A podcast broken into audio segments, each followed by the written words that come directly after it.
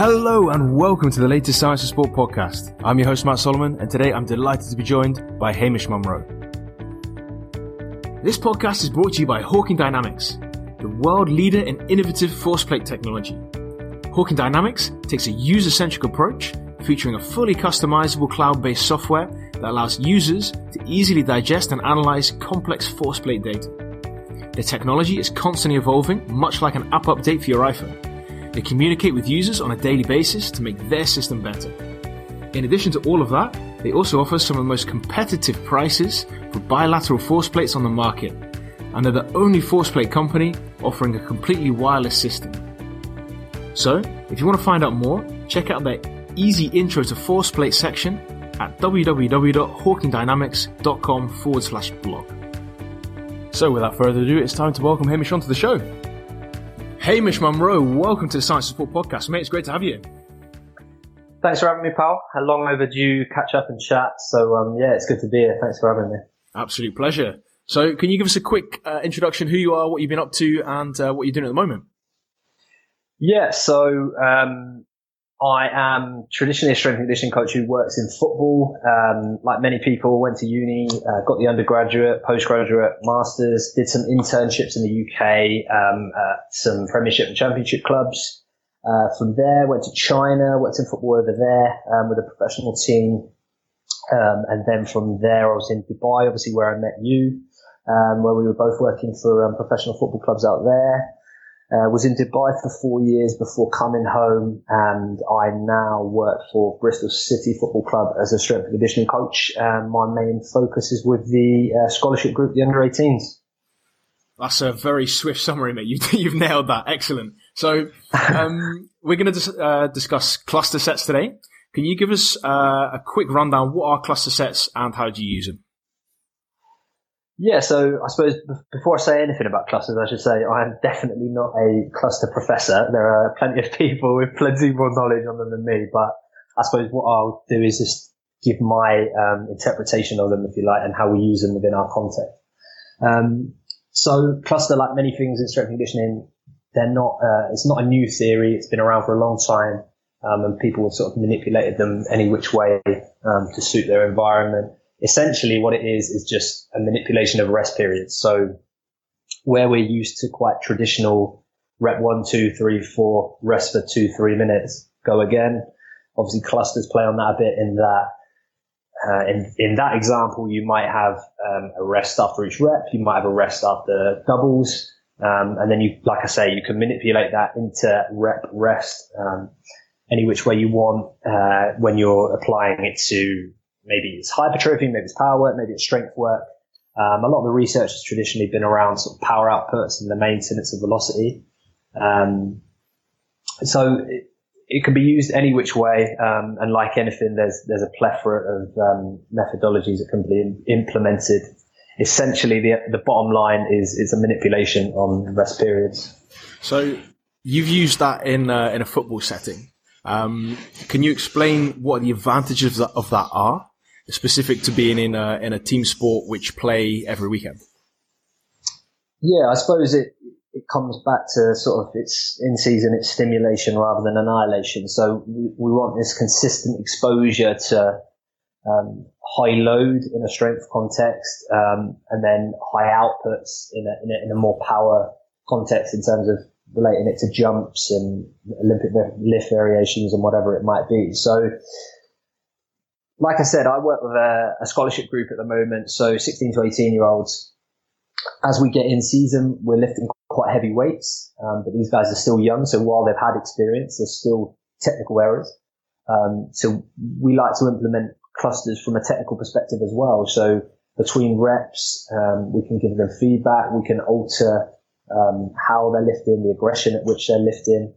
Um, and then obviously when you combine that with other things like velocity based training and they understand the feedback mechanism and that they have to maintain this uh, velocity across reps, then they understand it a lot better.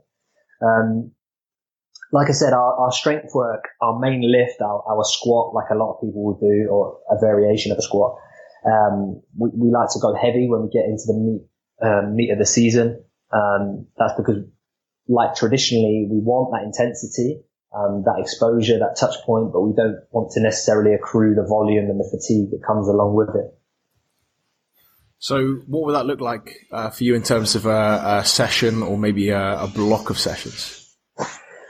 So, if we take the, the, the session example, so when we're into the the midpoint of the season, if you like, we're, we're sort of we're quite low on reps where um, traditionally a lot of the research and a lot of the application of um, cluster sets has been with with higher reps of six plus repetitions, whereas we implement it with with lower reps for the sake of consistent quality. So, for example, a lot of our guys um, within their blocks in the in season will will trap bar deadlift for their for their squatting pattern, um, and we like to use uh, heavy triples, uh, heavy fours, heavy twos. Um, so the trap deadlift, unlike the back squat, gives you almost like an ideal opportunity to reset between reps. Um, so, like I said, you can give that feedback on how the rep looks, what the velocity looks like, what they're expecting to be hitting in terms of their speeds. They can see that from the iPad that's in front of them. Um, so that gives us a really good opportunity to sort of maintain that intensity and the quality across the repetitions. Obviously, in, in a footballing context, in many contexts, you can see sets that combine three, four, five repetitions. The last two or three reps can, can potentially get shitty, can potentially get slow. And that's what we want to avoid. In terms of getting to that point from the preseason to the in season, obviously it's not cluster, cluster, cluster all the time.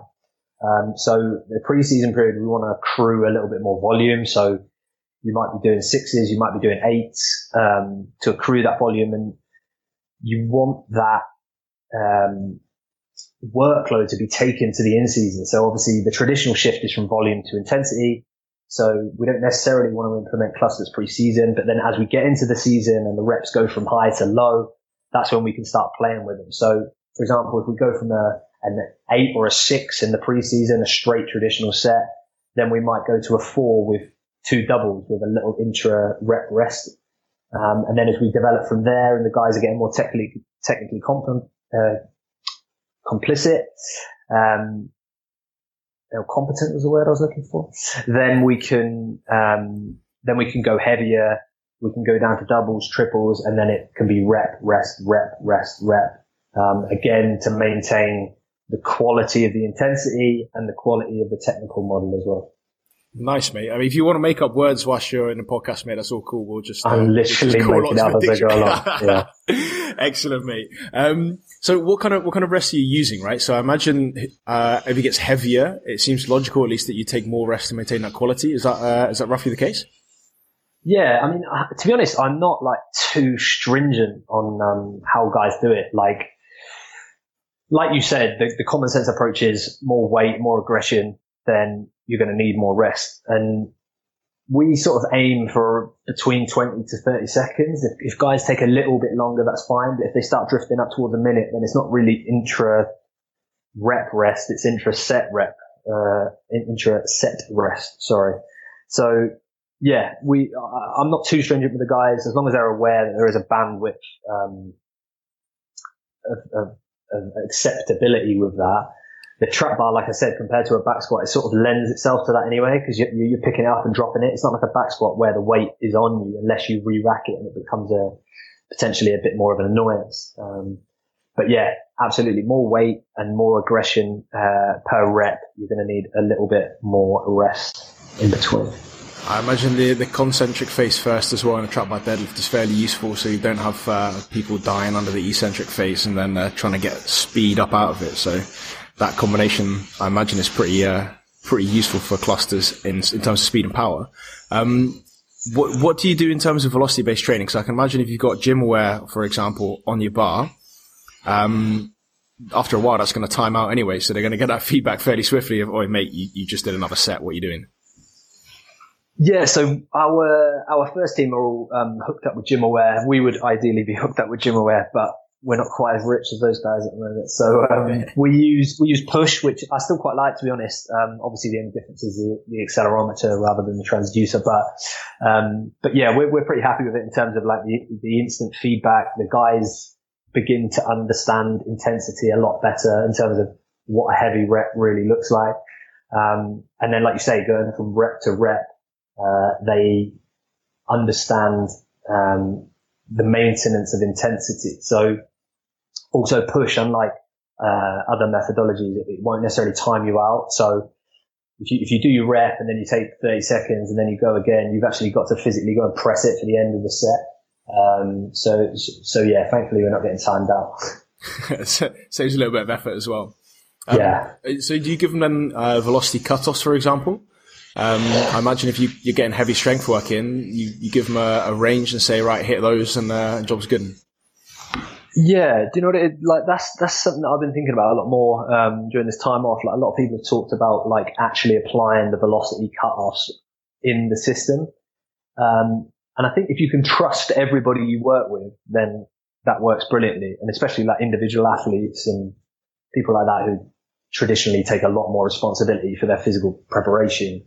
That's fantastic. Are you saying um, that footballers don't do that, mate? I'm saying traditional footballers don't do that. Yeah. okay, yeah. Cool. No, no, no. Um, so, oh, you me there. So, yeah. no, so, yeah, it's, like I say, it's, it's, that responsibility. So if you can trust them to not be cute and clever, it's, it's a bit like when we were using jump height um, readiness testing, right? If, if somebody jumps 40 and they know if they jump 32 that they're probably going to get a morning off, if they're that way inclined, then they're going to do it.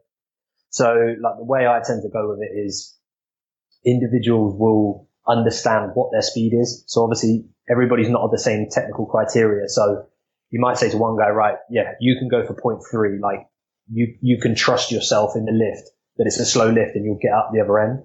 Whereas some guys you can see if they get down to that, they sort of fold up, uh, like a deck chair because they get a bit nervous of the fact that the, the weight's not going up quickly enough. Um, so yeah, it's all about, um, the individual understanding what they can and can't do. And then when you have that trustworthiness, definitely velocity cutoffs um, make sense. This podcast is also brought to you by Flex. Flex is the latest product to enter the velocity based training market, developed by the team at Gymaware. Flex is the only laser based training system available, and it's this unique technology that makes Flex the most accurate and reliable barbell tracking product in the sub 500 US dollar category. It's wireless, portable, and it's super user friendly. Find out why VBT is such a powerful training method and what separates Flex from the competition at flexstronger.com. Fantastic, mate. And uh, from all of this, what kind of results did you manage to get? We sort of, and I think a lot of people believe in this, even if they don't want to say it out loud. I think, especially in younger age groups, obviously first team it becomes a, a, a bit more difficult, but the sort of the mantra of like maintenance in season, it's, it's, it's got such a, a, negative connotation to it. So we, we, like many people, we try to, to be a lot more aggressive than that. And, um, we kept our reps pretty low and our load pretty high throughout the season, um, deliberately for that touch point. You know, there's been a lot of, um, things spoken about, uh, you know, exposure to speed, um, from like a, a prevention perspective. I think we need to do that in terms of load as well. I think in terms of your neuromuscular efficiency, firing rates, your connective tissue and everything else that comes with that. It needs exposure to heavy loads to create a bandwidth of acceptability. Um, so yeah, we, we were quite aggressive in season. We found really good results in terms of their strength gains from using clusters and their ability to repeat heavy efforts. Um, what we found when we were asking them to do straight through, straight fours, potentially technique would fall off a cliff, intensity would fall off a cliff, and then you know, giving them that intra rep rest, um, we, we, found a better maintenance of quality, and then with regards to both strength and power, because we used it for our jumps um, laterally in the week as well, um, and combining that with feedback through through VBT as well was um, was really successful in terms of uh, outcomes longitudinally throughout the season.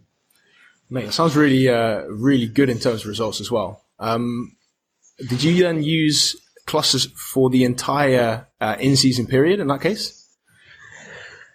No, not for the entire period. For the majority of it, to be honest, um, we did. My sort of message to the guys once they had their speed and their reps was like try and maintain the quality to the best of your ability. Unless you're an absolute nose with people, you're going to understand when people are fried and when people are burnt out and when people can't do it. And that's when you can just manipulate the speed, manipulate what they do in terms of the volume. Um, but ideally, you want to keep intensity in the program. Um, and like we were speaking about before we came on air, like it's uh, fatigue can mask fitness. So I think you've definitely got to have um, definitely got to have the ability to to, to read people with, with, regards to to that and keeping them keeping them fresh in season. So it's a, a, big, strong message to actually knowing who you've got in front of you and making sure that they're not uh, trying to cheat the system or that yeah they're not trying to be someone who's, who's given out great outputs um, despite actually being fairly tired. Yeah, hundred percent. And I think like it's common sense that you've got to get to know people pretty quickly, and then you'll get to know. I think through looking at like speeds and lifts and loads and things like that. Like if you look at, um, obviously you don't want to be looking at your technology in session, but looking at your technology after session, you can look at somebody and say, you know, player A, he did 160 kilos at 0.24 meters a second. For that guy, it might be great. The player B, he might have done 150 kilos at 0.24 a second. You know that's going to look, look like a bag of shit. So it's, it's definitely about knowing the individual, knowing where they're at longitudinally, consistently feeding back with them. Because if you've got the right people in the dressing room, then you don't need to worry about them cheating the system. You don't need to worry about them lying to you when you're tired. Um, and it's about developing that age old word of culture, right? But, um, but yeah, definitely getting to know individuals as quickly as possible is, um, is still the most important thing in the, in the weight room. Mate, absolutely fantastic. Could you give us a 30 second bullet point summary of uh, what you discussed today? Yeah, so I went about making up words as I do. Um, no, so that was good, mate. It's good. We'll, we'll, we'll throw that onto the Oxford Dictionary, see what happens.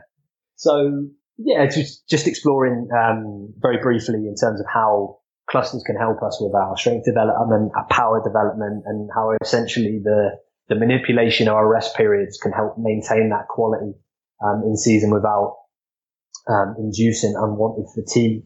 There's one thing I would say is definitely check out Greg Haff on this. He's put out loads of great work. Um, he, there's plenty of presentations if you if you search him out on the internet, and um, yeah, he was sort of along with many others, one of the originals in terms of putting this stuff out there. So he's definitely somebody to um, touch base on with regards to clusters. Mate, absolutely fantastic. So, uh, massive thanks for your time today. I really appreciate it, and uh, hopefully we'll get you on uh, again sometime. Thanks for having me, mate. It's been good to catch up and good to chat. Um, so, yeah, speak to you again soon. Cheers, buddy. And that's it. Once again, a massive thanks to Hamish for all of his hard work on today's podcast. I really appreciate it, and I'm sure you do at home too. Before you leave, I want to point you in the direction of our Coaches Academy. And the Coaches Academy is a series of mini courses on a variety of different topics. So you've got everything there from aerobic conditioning through to performance assessments and warm ups. Maybe a particular interest after today's podcast is post activation potentiation. Um, you can consider how cluster sets might influence the PAP effect for greater gains throughout your training. So if you're interested in that one, you can get a seven day free trial by clicking the link in the show notes. And you can accelerate your learning as a coach through the mini courses, which are broken up into digestible chunks. And that's it. Once again, a massive thanks from me. I'm Matt Solomon for Science of Sport, and I'll speak to you next time.